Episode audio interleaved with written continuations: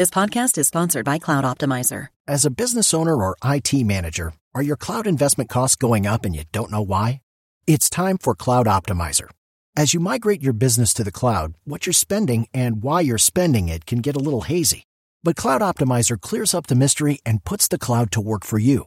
Cloud Optimizer starts by analyzing usage patterns, right sizing resources, leveraging discounts you may not be aware of, implementing automation, and much more. And by reducing unnecessary expenses and maximizing performance, Cloud Optimizer guarantees you a savings of five times what you spend for their service. As you utilize cloud based services more and more, you don't have to lose sight or control of your spend. You can stay agile, streamline your costs, and optimize your performance, plus save significant money with Cloud Optimizer.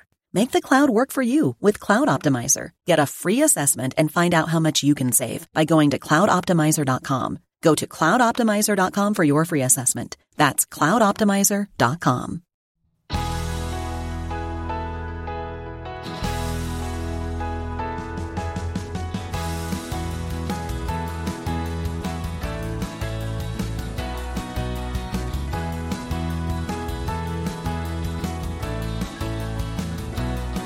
From the High Center Studios of Messiah College, the official college of the 19%.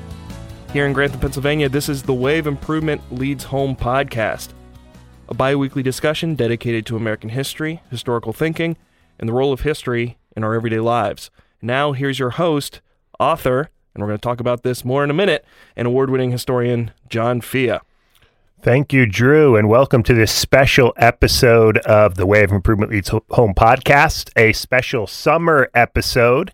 And uh, Drew, on this one, um, you know, I guess I have to be a little self promoting here. This is a special episode devoted to my book, Believe Me The Evangelical Road to Donald Trump. Uh, when we drop this podcast, it, uh, the book will be out.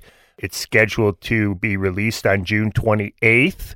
There's going to be a big party for it at the Midtown Scholar Bookstore in Harrisburg on June 30th.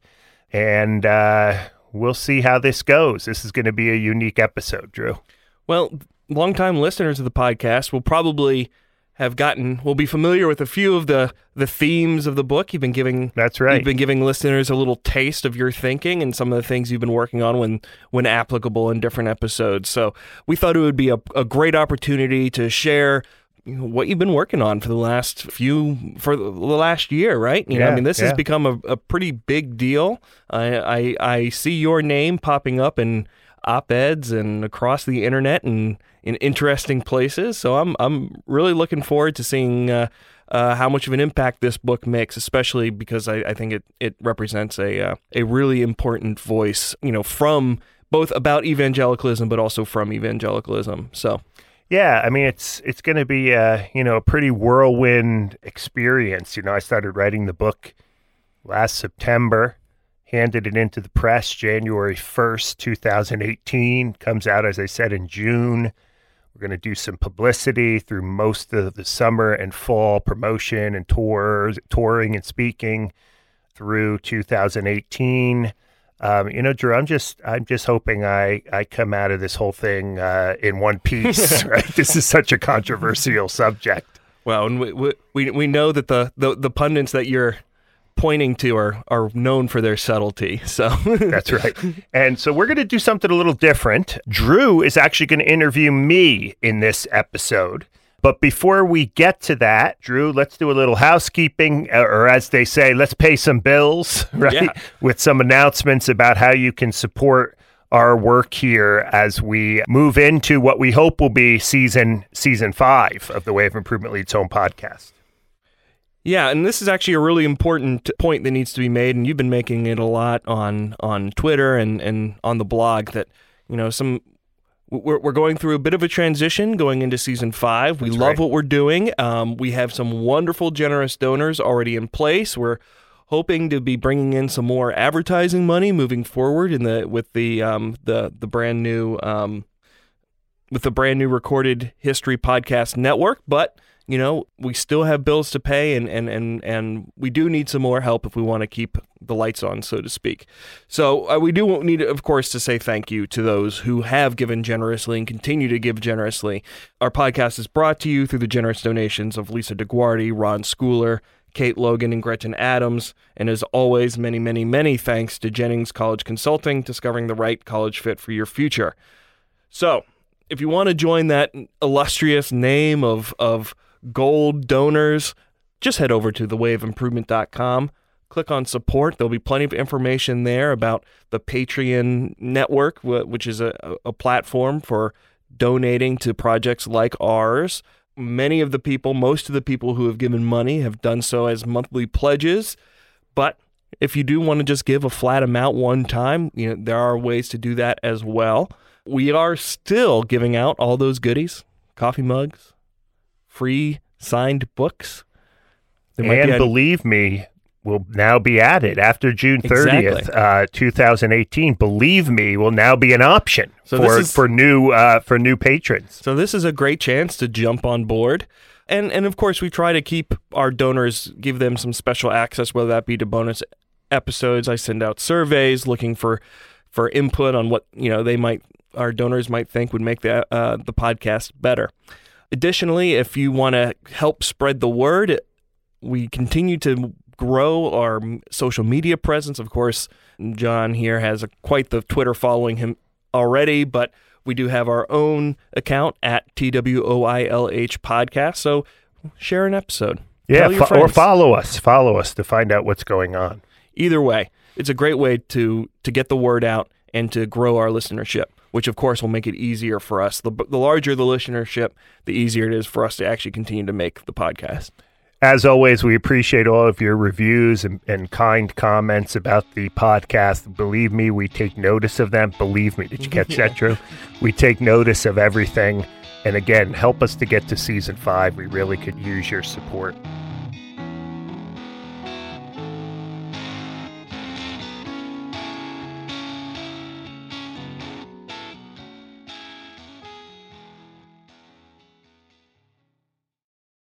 Well, today's guest needs no introduction. Of course, he is the host of the show, author of many, many award winning books The Way of Improvement Leads Home, the namesake of the podcast, Why Study History, Was America Founded as a Christian Nation, and his most recent book, The Bible Cause.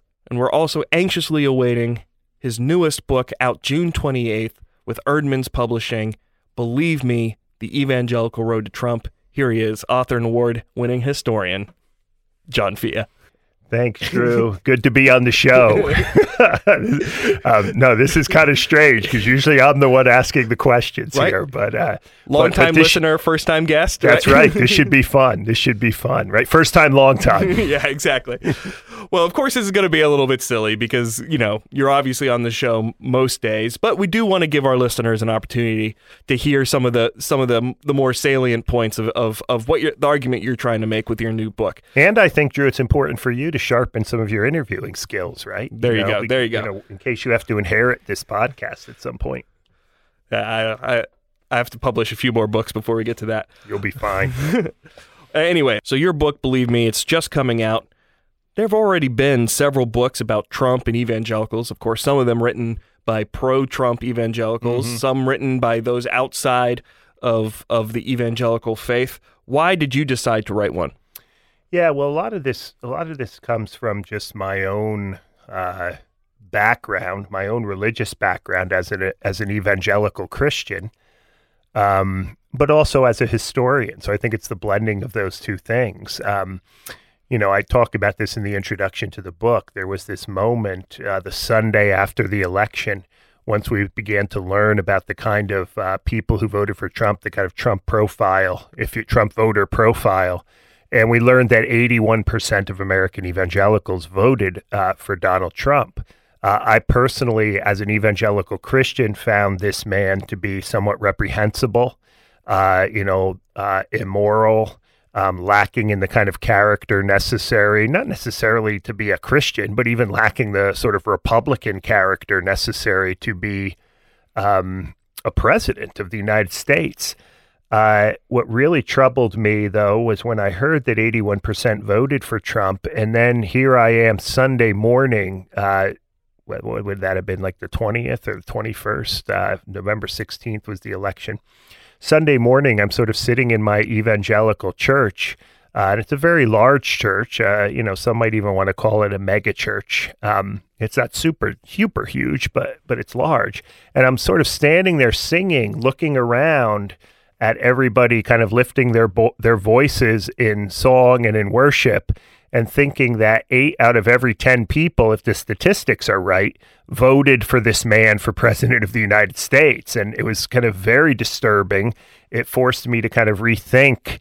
Uh, you know, my ident- uh, identification with evangelicalism. Uh, on my blog, I immediately, or maybe I tweeted this, I said, you know, if this is evangelicalism, I'm out. Right. And uh, that caught on. There was actually a piece in The Atlantic that quoted me as a kind of evangelical who who is upset with uh, evangelicalism. So, you know, I had been blogging a lot all through the campaign about the way evangelicals uh, had jumped on the Trump wagon, people like Robert Jeffress and Jerry Falwell Jr. and so forth. So a lot of the material for the book was already there. Um, you know, I kind of sat and sat back and watched what happened in those first six, seven, eight months of the Trump administration maybe he would change maybe there were you know and instead things to me at least from a character point of view as well as a policy point of view so this for me is not just about you know i agree you know there's some evangelicals who kind of agree with everything trump's doing policy wise but they say, well, we just don't like him as a person of, of immoral character. So that's why we're anti Trump. Uh, I am very much anti Trump in terms of character, but also in terms of at least most of his policies, too. I think that's an important distinction to make. So I thought he may change. He didn't change. And in September uh, of 2017, I actually approached some publishers about the book. Uh, we worked it out with Eerdman's Publishing um, to, to, publish it because I really want this book to get into the hands of both um, you know, uh, the kind of uh, secular political world, but also the Christian political world. I think my book is very, very different from a lot of the others. There's been a lot of kind of insider takes on this. The CBN, Christian Broadcasting Network journalist David Brody wrote a book about the faith of Donald Trump, which is very celebratory. The editor of a very, very large and influential charismatic magazine called Charisma wrote a book called God and Donald Trump, which is just blatantly pro Trump. There had not been a kind of evangelical, a representative of the so called 19% who did not vote for Trump, who had written anything uh, about the subject. Moreover, as a historian, I wanted to try to provide some kind of historical context, both short term and long term, for why evangelicals would have flocked to a man, uh, you know, who's been, you know, multiple divorces, adultery, um, you know, made all these disparaging remarks about women, the Access Hollywood tape. You know, forget about policy for a second. You know, why would evangelicals and what is there historically about evangelicals who would support this man? Um, for you know for the for the sort of lack of Christian character that he displays. So so I think that's where my book comes in. Uh, it's it's certainly critical. I don't pretend to write with an even hand on this book, the first book I've ever written like that. Um, but on the other hand, I think it's also I think I'm I, I think I try to be as fair as possible as well to the Trump to the Trump supporters within the evangelical community. So you, you uh, if I can follow up on that, yeah. um, quickly, you, and you kind of hinted at this a little bit in your in your answer there, but it, is this book only possible, or are you only able to write the book the way you did because you also yourself identify as an evangelical, or is this is this more an extension of of your um, uh, wealth of, of knowledge and, and history of research yeah. into uh, yeah. American religious history? That's a great question. I'd like to think it's both. Um, you know, certainly the way we're marketing this book uh, and the angle that I'm taking is that I am an insider, at least an insider in terms of American evangelicalism in the 21st century. I identify as an evangelical. I've even come to the point uh, since those early days uh, of after the election of still willing to claim that title. I'm, I'm actually willing to fight for the term evangelicalism. So I think the fact that I'm an evangelical, at least this is what my publisher tells me, uh, gives me a certain degree of authority uh, to speak on this front. The fact that I'm a historian, though, I think, uh, and and someone who's spent some time studying the evangelical tradition in America, uh, you know, I think it also allows me to offer a long view, uh, a depth uh, to to thinking about the way evangelicals have behaved in the past, uh, and to find some sort of precedent uh, for why we really shouldn't be surprised when we really think about it why 81% of evangelicals would have backed Trump. So I think there's a little bit of both here. Uh, I certainly speak as an evangelical. I also speak as a historian. I think if you're not an evangelical, I do hope that this book would be useful uh, to share with, you know, your friends who are interested in politics, whoever they might be, students or whatever, uh, simply because it offers a kind of historical analysis, a sort of long view of the history of American evangelicalism and specifically American uh, evangelicals' political engagement. Uh, that a long view of that that um, you know might be helpful for understanding just you know why 81% voted for this guy just kind of as a historical phenomenon or as a social or political or religious phenomenon. All right. Well, let, us get to the meat of the book. Let's get to to kind of the argument you are trying to make. Um, your narrative centers around three major themes in in American evangelicalism, and maybe this is a good time to point out that oftentimes we need to be specific that this is white American right, evangelicalism. Right, that the, right. there is a different strand of evangelicalism yeah. that extends, uh, um, you know, has a long history itself. Uh, that that is not white, right? Um, and so this, you know, I think yeah, I mean it's white. It's eighty-one percent. The eighty-one percent I should clear up are white evangelicals, and largely I'm thinking that's going to be the, the the primary audience, at least for for this book. So you pick up on three major themes of this particular American white evangelicalism: fear, power, and nostalgia. Let's talk about these. Why are evangelicals, first of all, so afraid? Well, evangelicals have been afraid for a long, long, long time. If you trace this back uh, in the in the most immediate sense, right? I think the evangelical support for Donald Trump is really kind of based on two more immediate fears that have developed over the last, say, eight to ten years, um, and they're almost all associated with the Obama, with Barack Obama and Hillary Clinton. Um, Barack Obama's administration, uh, you know, made some really, really rapid uh, social changes in our culture that made evangelicals, conservative white evangelicals, very fearful of the direction that their country is moving. Uh, there's been some really recent there's some sociological studies that have confirmed a lot of what I have been saying for a long time, but a bunch of uh, young sociologists, uh, Andrew Whitehead is one of them at Clemson, uh, they've just come out with a study that suggests more than any other issue race, abortion, um, uh, uh, immigration, whatever, the most important issue driving the 81% of white Trump voters, evangelical Trump voters, is the idea that America uh, was founded as and continues to be a Christian nation, and that history must be defended and protected, the Christian identity of America.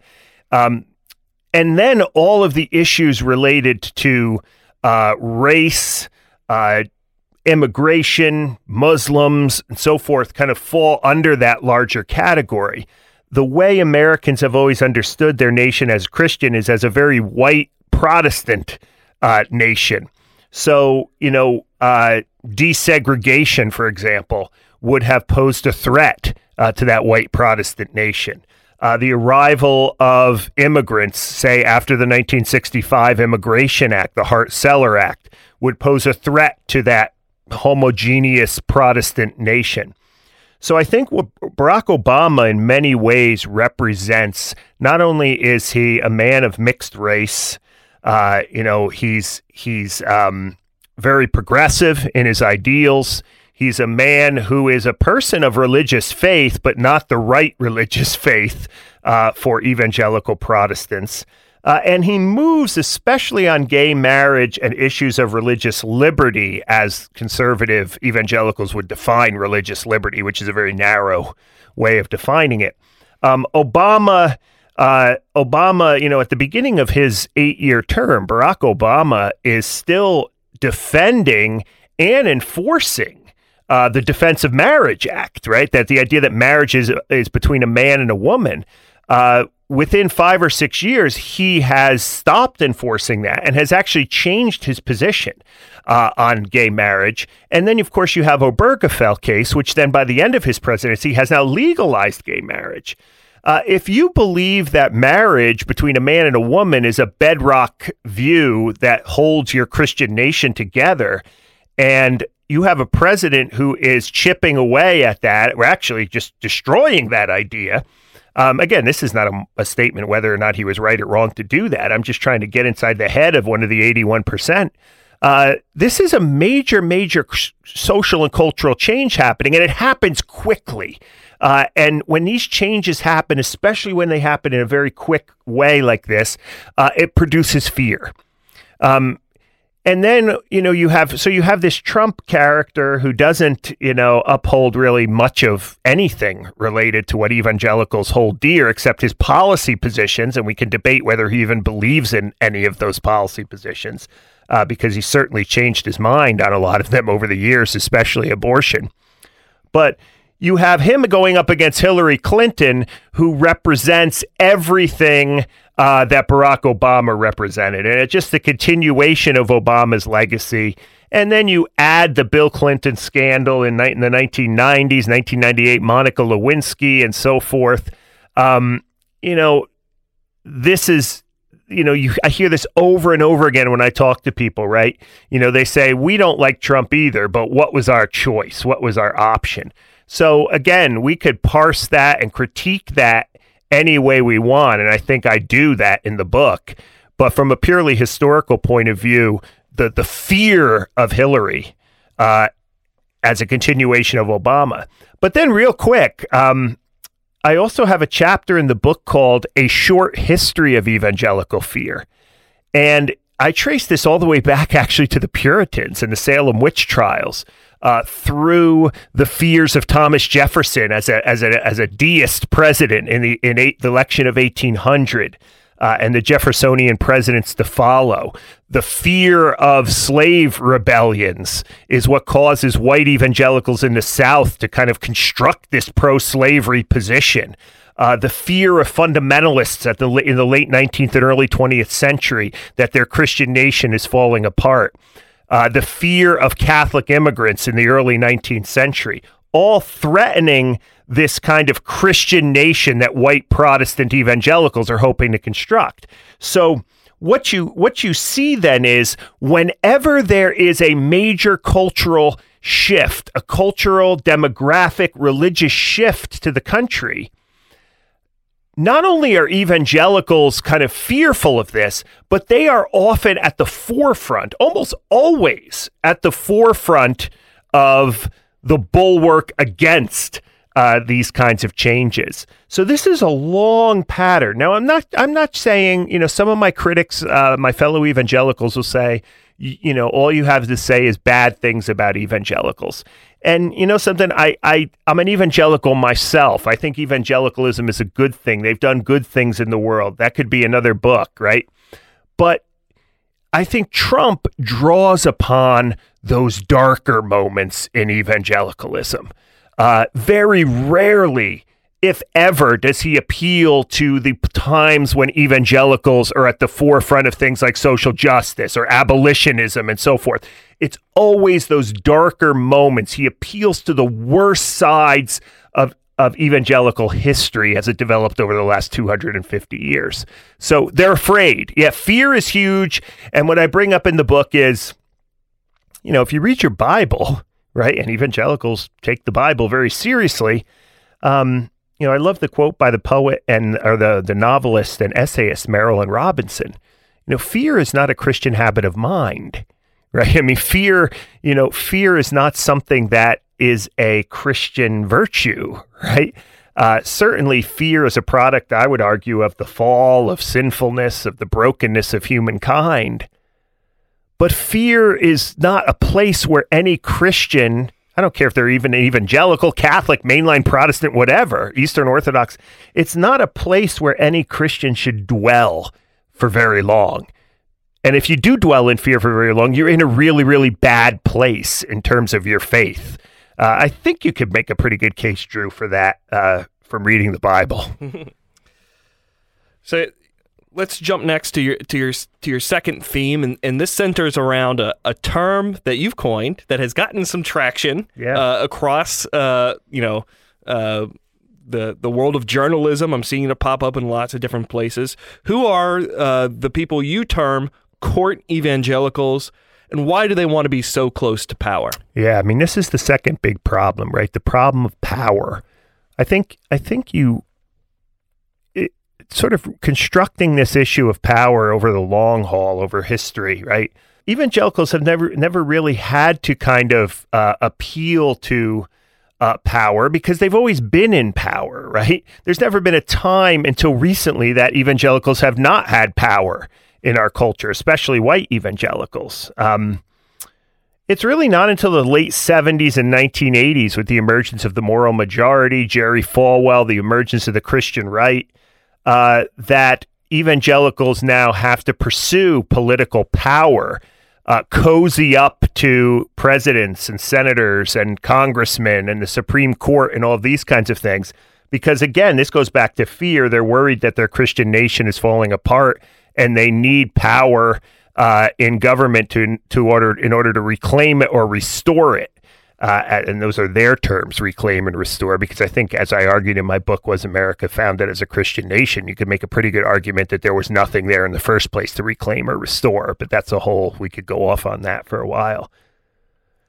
So you see with Trump these evangelical leaders, quote unquote, evangelical leaders, people again, let's name names. Uh, Robert Jeffress, the pastor of First Baptist Church in Dallas, Jerry Falwell Jr., the president of Liberty University, Paula White, a very popular prosperity gospel preacher, um, Richard Land, a former leader of the Southern Baptist Convention. Um, you know, there's a host of them. Some of them are left over from the Falwell days, people like Ralph Reed and Gary Bauer and these kinds of people. Um, Johnny Moore, a young 32 year old uh, PR man who used to work for Jerry Falwell Sr. Uh, when he was in his early 20s. Uh, he, he, he claims this is, this is funny. He claims to be a modern day Dietrich Bonhoeffer, you know, which we could again have an entire discussion about that. People like Eric Metaxas, right, the the Bonhoeffer biographer. You know, all of these um, Christian leaders have not only come out in uh, support of Trump and voted for Trump, uh, but they now uh, tend to frequent. If Trump is the king, right, the court, uh, and I, this idea of court evangelicals really comes from the kind of courtiers of the Renaissance era courts. Uh, you know, those who who come to the king's court and flatter the king, never speak truth to the king unless it's to their benefit, never challenge the king, never morally critique the king. And in certain circles, many of these courtiers were actually clergy, right? Who who uh, you know were called out by their fellow clergy for being um, compromisers and so forth. So what's fascinating is these court evangelicals, because they need to get so close to power, thus become incapable uh, of calling Donald Trump out for his many, many, many, many sins. And power it offers incredible uh, temptations to one who's serious about living a kind of Christian life. Uh, ultimately, as I see it, the Christian life is not about the pursuit of worldly power, but the Christian life is about um, giving up power. You know, we worship a a God who sent His Son to die on the cross. You know, to relinquish power, sacrificial love, right? Not power. So, um, I think whenever you have evangelical Christians, or really any Christians for that matter, uh, kind of trying to accomplish some type of a cultural uh, goal to make America a Christian nation, if you will, by pursuing power, that is problematic for uh, the witness of the Christian faith in the world, and and that's what we're seeing. Uh, you know, most people now are starting to uh, abandon the term evangelical simply because they're embarrassed by these court evangelicals and their close association with with Donald Trump. And I think this hurts as an evangelical. I care about the witness of the gospel in the world, right? The message of the gospel. Uh, and it's just been weakened because of that, uh, because of what these these Christian leaders are doing. Right, and, and and there's a kind of a deep historical irony in that, in insofar as evangelicals in the in the early Republican period were some of the most vocal uh, uh, proponents of disestablishment, right? Yeah, because yeah. because my people, the Episcopalians, right? Right, we right. were too close to power. We were the ones Yeah. who who, if there was a state religion, were Yeah. most likely to be the state religion, and evangelicals Yeah. were scared of that, and so it, it is an interesting. Well, it blows irony. me away that a lot of these court evangelicals are Baptists, right? I mean, you go to colonial Virginia. Uh, these were the people who were being brutally persecuted by your people, right? Right, the Anglicans. exactly. You know, they're being, you know, physically uh, uh, persecuted. Um, you know, Baptists have always been, you know, somebody on my Twitter feed the other day wrote, uh, you know, um, people don't listen to me because they call me a renegade Baptist. I was like, renegade Baptist. That's that's a that's a redundant, right? You know, Baptists have never been empowered. In fact, they've always championed the separation of church and state. So it's it's just very ironic historically. You're right, Drew. Yeah, well, and, and and you belong to an evangelical free church. That free Right. literally means free from the state religion. In this Yeah, case, the yeah. the Sweden, right? I mean, Yeah, the, the state religion of Sweden. I've actually been encouraged by my church. Um, you know, we do have Trump supporters, and my estimation that eight out of 10 voted for Trump, that may be right or wrong. Uh, I don't know. I taught a four week Sunday school class on Christianity and politics. Trump rarely came up in the discussion, but he was pretty much present in everyone's mind every second of every of, of every class without mentioning his name and and uh, you know these evangelicals uh, they're much more nuanced i think they're they're concerned they're you know there's a strong anti-trump and this, this might be unique to my church because i know if you go to some other evangelical churches here in central pennsylvania they're very much bastions of trump so i've been i've been actually pleased with the way the members of the evangelical free church my i guess you could call it my denomination um, you know has has been uh, somewhat critical of Trump. Even people who voted for them, I think, are you know a little more nuanced than simply you know someone like Robert Jeffress who backed Donald Trump from the moment he came down the escalator. That stuff I don't understand. I can at least get my I disagree, but I can at least get my head around the evangelical who says I just can't vote for Hillary, right? but it's many of these guys like Falwell and uh, and Jeffress and Paula White and others. They backed Trump when there was still people like Ted Cruz and Ben Carson and John Kasich, you know, these classic Christian right candidates still in the GOP primary and Rubio. Um, you know, that that I can't I can't get my head around. All right, well, let's get to this last theme nostalgia. You spent an entire chapter deconstructing Trump's famous phrase, make America great again. How does this phrase relate to the evangelical propensity to engage in nostalgia? evangelicals love nostalgia and when they talk about nos- their nostalgia they're again they're back to this theme right? America was founded as a christian nation. Somewhere along the way it's gone astray. Uh, we need to get back to uh, and reclaim america as a christian nation. Uh, they privilege nostalgia over good history because anyone who does uh, you know anyone who does any kind of responsible history about the founding uh, it becomes very, very difficult to make an argument that the founding fathers wanted to create some kind of a Christian Christian nation. Now, granted, uh, in the early 19th century, I mean, one of the things about the separation of church and state that you mentioned before, Drew, was that um, the separation of church and state actually, you know, put the Anglicans, now Episcopalians, on the ropes, right? They no longer had this state support, so they had to compete with uh, the Baptists and the Methodists and so forth. Um, and rather than like what Thomas Jefferson predicted that everyone would be a Unitarian by like 1850 or whatever he said, uh, evangelicalism flourishes in the Second Great Awakening to the point where if there ever is a time in American uh, history when we are a kind of white evangelical Protestant nation, it's in the early 19th century. But you know, I think that's in, that's because of the fact that the founders were not trying to create a Christian nation. That happens to be what happened historically, right? So evangelicals love to kind of appeal to this, like we're a Christian nation, we're going to reclaim this. Um, so I think this historical question about what was the nature of the founding is really at the heart of all of this. You know, when I thought when I when I saw Trump got nominated, I'll be I'll be sort of a little self-promoting here or kind of selfish here, right? I said, "Oh, there goes my book was America founded as a Christian nation" because he's he's doesn't know anything about this. He's not going to talk about this like if Ted Cruz was elected, right? That's all he talks about. I was thinking, "Hey, people might buy my book. Mm-hmm. There'd be more chances to to get out there and try to correct the record." Record. Um, I really think Trump uh, Trump is is completely surprised me on this front. Well, he you'll never hear him say we were founded as a Christian nation. Um, he clearly is giving support to all of these leading court evangelicals who are suggesting that we were founded as a Christian nation. So uh, you know we need good history more than ever. Then you get to this "Make America Great Again." I mean you know, I think I probably said this in one of my comments on a previous episode of this podcast. You know, as a historian, I tend to focus on the word again, not great, right? Tell me what you mean when, you know, tell me about a time when America was great.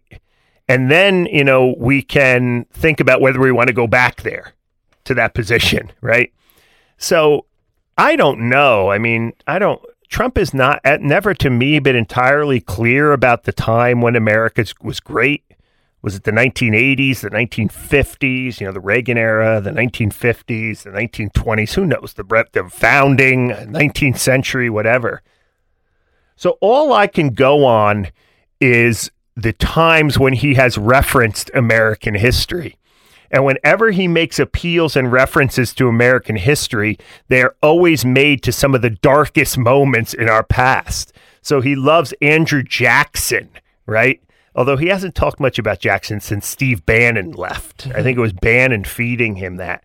But you know, here's a guy who, you know, you have the Trail of Tears, you have the Indian removal, you have somebody who was a populist in the kind of worst kind of white supremacy kind of way that you could be a populist. Or he talks about law and order, right? Any historian would immediately connect that with Nixon's 68 campaign and the attempt to uh, uh, oppress African American uh, protesters after the assassination of Martin Luther King, right?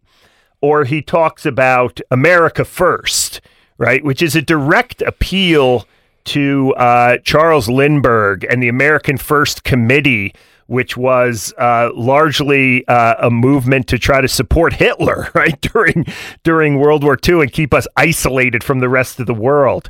So whenever Trump appeals to to the past, it's to these darker, darker moments, and evangelicals. You know, and here I'm drawing from the work of uh, one of my kind of informal mentors, Mark Noll. You know, evangelicals have always had an anti intellectual problem problem with anti intellectualism. And I think part of that problem with anti intellectualism is the fact that they uh, don't spend a lot of time thinking about the past, studying history, and think about the way the past relates to the present. Right. I'm not talking here about a sort of, you know, I want Christians to be good on Jeopardy, right? With with mm-hmm. trivia. I'm talking about historical thinking, right? The ways in which the past shapes the present and how the two speak to one another. Um, that's just one piece of American anti-intellectualism, but instead we tend to we tend to always appeal to uh, nostalgia because it makes it makes us feel good. And nostalgia is ultimately a very very selfish way of understanding the world because what may feel good to us uh, or what gives us warm and fuzzy feelings about our past may not necessarily have been warm and fuzzy for other people who happen to be living through that same past. So, of all people, I think evangelicals should be uh, people um, who are much more aware of the injustices that have occurred in the past rather than to look back fondly on a world, a supposed Christian nation that tolerated all kinds of things. Uh, whether it be slavery, uh, you know better than me, Drew, whether it be uh, treatment of Native Americans, uh, you know, all of these, uh, the nativism associated with immigration, you know, all of these kinds of things. Uh, it's really, really hard for a Christian to be nostalgic about a lot of the American past. And and that's what I'm trying to get at. I think oftentimes the support for Trump is built on this kind of nostalgia. We're afraid to move forward. We're afraid to move forward in hope, right? We're afraid to move forward in our faith, right?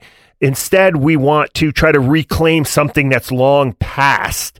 And that forces us to always be looking backward rather than rather than uh, taking the ancient resources of our faith uh, the ancient traditions of our faith that we embrace and use those to move forward instead of just constantly looking backward, backward, backward, backward. That's not history. History is always kind of analyzing the past as a way to move forward in the present. Yeah, it, it, it strikes me that regardless of whatever Donald Trump might mean with that phrase, "Make America Great yeah. Again," it's it's its utility is in its capaciousness, right? Yeah, and yeah. so so even though Trump might think this is a you know, America was great when he didn't have so many regulators breathing right, down his right. neck. For the evangelical, it's that imagined nostalgia yeah, yeah. Uh, of, of, a Christian past that may or may not have existed. But absolutely, because if you don't define what when America was great, it can mean a whole lot of things. Absolutely.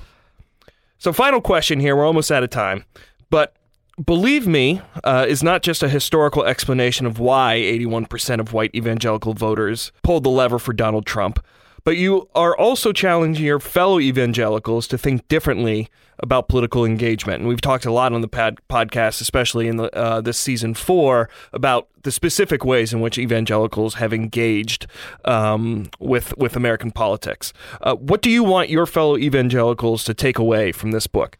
Yeah, I won't go too much in depth on this question because I want you to get out there and get the book and see how I unfold this. Um, I talk a little bit about uh, last summer, uh, and we had Todd Allen. Uh, some of you who are not patrons haven't heard the Todd Allen bonus episode, but we had Todd Allen in here. And I think I maybe even have done a commentary on uh, taking a civil rights tour this past summer.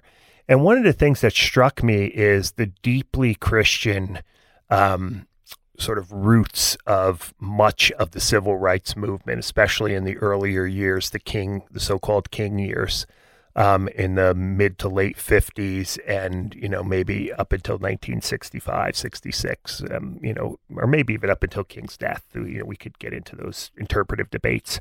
Um, but I noticed three things, uh, and I was I was kind of kind of thinking through this book at that time. I hadn't even written a book proposal yet, but as I was on that tour, you know, obviously Trump had been in office for about five months by that point. It was in June of 2017. You know, I spent a lot of time on a bus driving around the South with my family and a bunch of other people. Um, you know, kind of just seeing all of these sites, listening to the veterans of the civil rights movement talk about their experience. And uh, what I sensed was uh, these people obviously had a lot to be afraid about right? And we don't even, I don't want to have to even ex- go into the details, right? But they feared for their lives every day. But ultimately, the civil rights movement, as a, I think, as a deeply Christian movement, um, was a was a movement of hope, right? So, what would it take for us as evangelicals or as Christians in general to replace fear uh, with with hope? Right, the idea that we can be confident in our faith, knowing that our faith will have a kind of eschatological um, endpoint to it that we can put our faith in and trust in. Um, so, so I saw that every in everybody I met on that civil rights tour, and I think I think white evangelicals can learn a lot about hope from um, from those uh, civil rights veterans, and I talk a little bit about that in the book. And then I've already alluded to this. I hope my fellow evangelicals will see the kind of vacuousness, emptiness of trying to pursue power, political power, as a way of advancing the kingdom of God. Um, what would it take to replace power with a spirit of humility, of servanthood, uh, and and these kinds of virtues, as opposed to um, constantly trying to reclaim the culture through government and through electoral politics. So I hope that they hope, humility, And then, you know, I have to do this one, Drew. I just, in light of your last question, too, right? I answer, kind of already answered this, but what would it take for Christians to replace nostalgia with, with just good history? Um, and this fits into some of my own sort of vocational callings, right?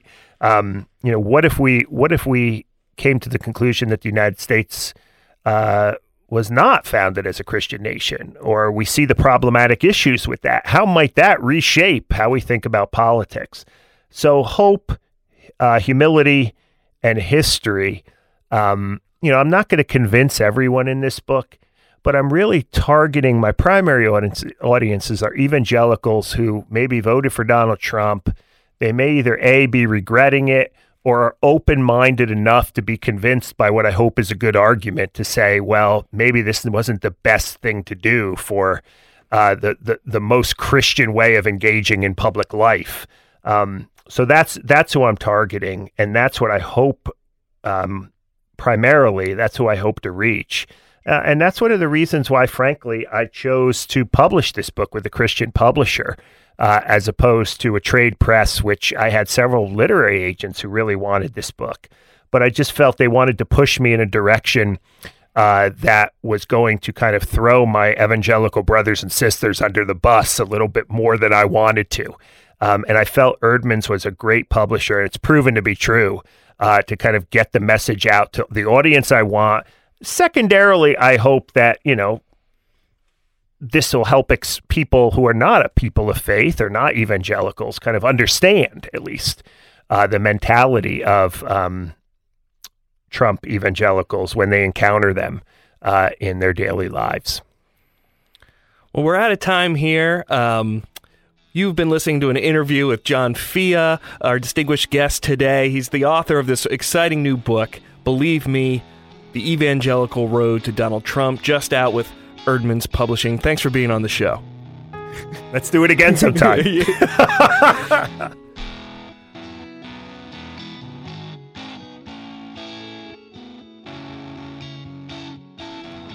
well, what do you think, John? I thought it was a great interview. Another is this the part guest. where we is this the part where we kind of hash it out? How was my I jo- thought it was phenomenal, right? Who was that guy? Um, How was my John Fea impression? That was good. That was good. That was good. No, this was fun. Um, hopefully, we'll never have to do anything like this again. um, I hope my hope the people at Eerdman's, especially my publicist Rachel Brewer, who begged me to say you got to do a podcast for the book. I hope you're happy, Rachel. um, if you're listening to this, um, it's going to be a fun summer and fall going around. I put fun in quotes, maybe uh, going around and trying to to spread this message uh, to um, uh, to the people that I encounter at different bookstores and universities and colleges and churches around the around the. Well, really, it's turning around. It's turning into around the country. We're not going too far west. I think the farthest west we go is actually Dallas, but um, in July we'll be doing a lot of bookstores um, in the kind of eastern and southeastern part of the United States. You know, we'll be in uh, Pittsburgh, Columbus, Louisville, Raleigh uh, the Shenandoah Valley, Washington D.C., Baltimore. So it's it's it's going to be a, a, a, an interesting interesting experience. Maybe I'll write another book about the experience of traveling around talking about Donald Trump. Well, thanks for giving me the opportunity to to be in the driver's seat for at least one episode. It was uh, you know nice to get my feet wet. And, anytime, and... Drew. Anytime. You know. So wait, wait. Which one of us has to do the tagline now? Go ahead, take it. Well, thanks for listening. Uh, thanks for tuning in. Please go out, get this book. It's going to be a great, uh, a great important read. Share it with your friends, and may your way of improvement always lead home. This has been a production of The Way of Improvement Leads Home, a blog dedicated to reflections at the intersection of American history, religion, politics, and academic life. Visit us at thewayofimprovement.com. The Way of Improvement Leads Home is a member of the Recorded History Podcast Network. Check out the other podcasts on the network by heading over to recordedhistory.net. If you want to support our efforts, please rate and review us on iTunes, Stitcher, or your podcatcher of choice so others may more easily find this podcast. And let's continue the conversation on Facebook and Twitter. Follow us at TWOILH Podcast podcast was brought to you through the generous support of Gretchen Adams, Kate Logan, Lisa DeGuardi, and Ron Schooler. Also, many thanks to our sponsor, Jennings College Consulting, discovering the right college fit for your future. The podcast was recorded at the High Center Studios of Messiah College. Thanks to Ed Ark for his continued support. Original music is by Overholt. Many thanks to our guest, John Fea. Our studio producer, and we should note his last time behind the glass for the of Improvement Leads Home podcast Right. before he heads off to his new job. Um, our studio producer is Josh Lowry. I've been your producer, Drew Dyrli Hermeling, and also kind of your host. But our main host, our regular scheduled host, will be back next time, and that, of course, is John Fea.